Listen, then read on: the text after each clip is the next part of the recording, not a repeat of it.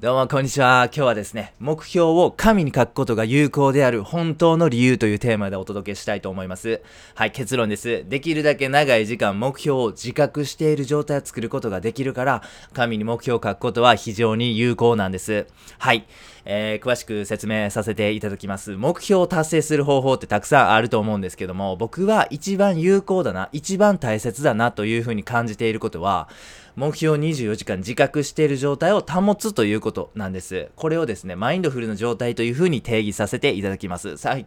近ですね、マインドフル、ね、瞑想とか、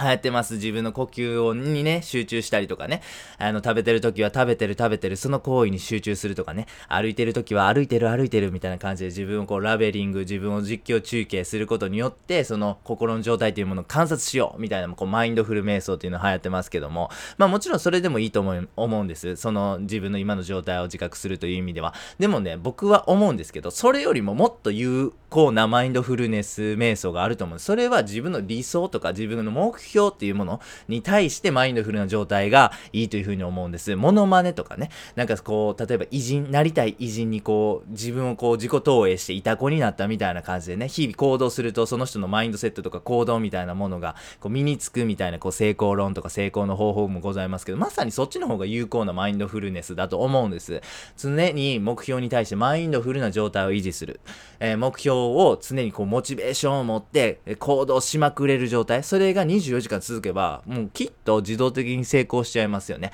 それはいつかかるか、時間の問題だけであって、いつかは絶対成功するというふうにもう断言できると思うんです。え皆様もですね、例えばビジネス書とかを読んだ後にですね、お、めちゃめちゃこれ面白いやんと、これをやったら絶対俺はお金持ちになれるぞとかね、偉人伝とか読んで、うわ、めっちゃこの人かっこいいなと、こんな風な人生歩みたいなという風にですね、本を読んだ後にめちゃめちゃモチベーション上がったことがあると思うんですよね。はい。あとはセミナーとかに参加してね、いや、何この人の話めちゃめちゃ熱かったな、感動したな、俺もこんな風な人生を歩みたいっていう風にですね、思う方は非常に多いと思うんです。はい。それでね、絶対その直後は絶対できる、俺ならやってやる、こういう風な人生を歩むんだという風に感じで思うと思うんですよね。まあ本とかセミナーだけじゃなくて映画とかもそうですよね。例えばもうヤクザものの映画見終わった直後はですね、肩で風切って歩いてね、あ街のなんか喧嘩自慢の皆さん、ちょっと聞いてもらっていいですか？もう俺が全員ボコして街のこのクリーンアップ活動やっちゃいますよ、みたいな感じでね、歩くと思うんですけども、まあでもですね、数時間後ね、あのーもうダウンタウン面白いなーっつってね、ソファーに横になってもうね、YouTube 見てるみたいなことも考えられます。てかもう往々にしてあると思うんですよね。何なんでしょうこの数時間前にあんだけ熱くなってモチベーション持って絶対俺はややってやる、やり遂げるっていう風なね、熱い気持ちになったにもかかわらず、数時間後にはもうソファーに横になってダウンタウンですよ。これは何なんだと。このギャップは何なんだと。なぜこんなに落ちぶれてしまうんだなぜでしょうこれは忘れているからなんです。これ断言させていただきます。はい。その熱くなった気持ちというものが忘れているからこんな風に、えー、ソファに横になってるわけなんです。これ集中力がないからなんですよね。はい。なぜ集中力が維持できないか。はい。これはもう情報が多すぎるということが一番の原因になります。はい。21世紀はもう情報が溢れております。スマホ、PC とかね、テレビ。もうね、いろんなところから至るところから情報入ってきます。街歩いてたらね、なんかわからへんけどニュースがね、で電光掲示板みたいなものに、スクリーンとかに出てたりとかね。例えばウィンドショッピングしててもね、欲しくもないけどなんかもう魅力的なものとかめっちゃ目に入ってきますと。ね、いろんな人も街歩いてたら、あのファッションとかね、あの服かっこいいなとか、あの靴かっこいいなとか、まあ、あの人綺麗やな、あの人かっこいいな、みたいな感じでいろんな情報ありますよね。まあそういう環境になりますんで、僕たちっていうのは目標を忘れやすい環境にあるんです。やっぱ情報によってね、集中力っていうものを阻害されてしまいますから。はい。仏教で煩悩ダメっていう風に言われてるっていうのは皆様ご存知だなという風に思うんですけれども、なぜ仏教で煩悩がダメだって言われてる理由もこの集中力と関わってきます。えー、仏教は、まあ言うて下脱とかね、あの、悟りというものが目標なんです。これはもう本当に二元を超えるというね、凄まじい、あの、まあ成果を、あの、達成するためのなんかプロセスというか修行なんですけども、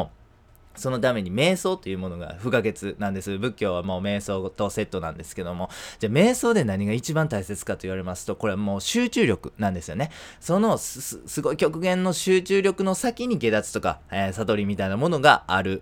そのためには集中力をできるだけ高める必要があるんです。そして、その集中力を阻害する、邪魔してしまうものをできるだけ排除するっていうのは、めちゃめちゃ正当的なアプローチだと思いませんか？なので、仏教で煩悩ダメだっていうのは、この集中力を維持するためなんですね。はい。で、集中力をじゃあ身につければいいじゃないかというお話になってくるんですが、この集中力っていうのは、一朝一夕、もうすぐに、このえー、1日、1週間、1ヶ月で、なかなかね、あのー、体得するというのは難しいことなんです。これはですね、スポーツとか、なんか、あとは武芸とかにも似てるかもしれません。もしね、高校生のあなたがですよ、よっしゃ、俺は今からプロ野球選手になったんねんというふうに思ったとしてもですね、まあなかなか1年、たかがね、練習しただけでプロになるっていうのはちょっとリアリティがないかなと思います。まあね、本当にね、あの高卒でね、巨人軍にドラフトされるような選手というのはですよ、いや、小さい頃からずっともうね、鍛錬に練習を重ねてですね、厳しいこともやったり、もう精神的に辛いことも頑張った末に、実力を身につけてドラフトされるということですよね。まさに集中力も同じで、もうしっかりとした集中力というものに対して、正しいアプローチをしっかり継続して長い時間やるということによって、初めて集中力が身につくわけなんですよね。はい。なのでですね、集中力というものは、もちろん鍛えていかなければいけないんですけども、結構時間がかかってしまうというデメリットがございます。そこでですね、ぜひ簡単な工夫を覚えて帰ってください。集中力がなかったとしても、この工夫さえすれば、ある程度のマインドフルな状態を維持できるという方法です。それは、目標を紙に書いて至るところに貼るということですね。はい。もうその紙がね、目に入ってですね、あのー、マインドフルな状態に戻せるということなんです。はい。他の情報に流されている自分の、えー、自分に気づいてですね、目標をまっしぐらな状態に戻ることができる。それがですね、目標を紙に書いて部屋の至るところに貼るという行動なんですね。あのー、ね、それこそ先ほどのね、お話で言うならば、あー、ダウンタウン面白いなーって言ってね、タブレットでね、スマホでね、ダウンタウンの動画を見てたとしますね。ね。そしてちょっとこう、パッと目線を外した先にですね、目標が書いた紙があったとします。そしたらですね、あ、あかんあかんあかん、目標忘れてた。俺はビジネスマンになるんやと。俺はマーク・ザッカーバーグを超えるんやと。決めたんやと。あかん、この瞬間からいな、そのダウンタウンおもろいなんか言うてる場合じゃないというふうにこう思うことができるんですよね。これがですね、あの、一日の中で何十回もあると思うんです。あかんかんかん。あかんかんかんかん。神ってあかんかんかん。ちょっとやり直そうやり直そうやり直そう。これを続けることによってですね、24時間マインドフルな状態を維持することができる。まあこれは24時間っていうのは理想なんですけども、まあ1日24時間の中のできるだけ1秒でも1分でも長い時間、この目標に対してマインドフルな状態というものを作り出すことができるんですね。紙を見るたびに、あかんあかんあかん。よし、ここからまたリセットやり直そうというふうに思うことができるということなんです。これは集中力より簡単です。集中力は先ほども申しましたが、やはり正しいアプローチと、えー、ある程度の時間が必要になってしまいます。しかしですね、ねこの紙を、紙に目標を書いて、部屋の至るところに貼る。それを見たら、あかんあかんあかん、やり直そうと思うということは、絶対集中力を維持することよりも簡単ですよね。はい。なので、目標を紙に書く一番の目的というのはですね、常に目標に対してマインドフルな状態を作り出すことが簡単にできるということなんです。なので、ぜひ皆様、今、皆様、お持ちの目標たくさんあると思うんですよね。はい。あのー、芸能人と結婚するぞとかね、あのー、ビジネスで成功するぞとかね、世界一優しい男になるぞとかね、いろんな目標あると思うんですけども、常に、ま、目標に対してマインドフルになる一番簡単な方法は紙に目標を書いて部屋の至るところに貼って、目についたら、あかんあかんあかん、この状態で俺は生きなあかんにゃっていうことを、えー、ぜひですね、えー、継続するということになります。はい。そしてもう一つコツをお伝えしたいなと思います。そのね、目標を書いた紙が目に入ったら、あかんあかんあかん、よし、こっからもう一回やり直すぞと思うんですけども、そこにですね、もう一つ付け加えてください。こう、リセットするための、あかんあかん、よし、やり直そうっていうことを象徴する。それを、こう、体の動きとして入れるというのが、素晴らしくいいですね。はい。0.5秒ぐらいでできるもの。もう本当にね、時間かけずにサクッとできるというものがいいです。まあ、仮面ライダーだって変身するときはなんかポーズいりますよね。まあ、それこそ本当ヒーローものとかね。あのの、なんかドラマとか、なんかね、見てたらですよ、えー、やっぱ変身するために変身とみたいなことやるわけじゃないですか。まあ、あれが言うた儀式ですよね、彼らにとっては。ここからはもうスーパーヒーローになるんや、みたいな、この一つの動きっていうものを挟むことによって、こうメンタリティみたいなもの、精神性みたいなものが普通の一般人から、俺は地球を救うヒーローになるんだみたいなことが絶対効果としてあるんです。なので、ぜひ皆様、そのリセットするための動きみたいなものを何でもいいので作っていただければなと思います。もしあなたがサッカー好きであれば、こうね、あのー、選手がですね、ゴールを決めた後のなんかね、あの、パフォーマンスというか、あのー、ありますよね。あのいろんな好きな選手がいろんなことやってると思うんですけどもそれをね簡単に真似てみるのでもいいです。はい。もしくはこうねビジネスマンがこうねあのえ公演でスピーチした後のこうなんかねすごい大きい拍手を受けながらこう退場するときに手上げる感じとかね。まあなんか何でもいいんです。それを自分にとってね、心地よくて真似したくなるような、やって、やりたくなるような、こう簡単なね、リセットみたいなものをですね、あぜひ自分のシグネチャームーブとしてね、あの、作っていただけると、さらに効果があります。はい。効果としては、体からマインドフルな状態を作り出す、戻せるという効果がございます。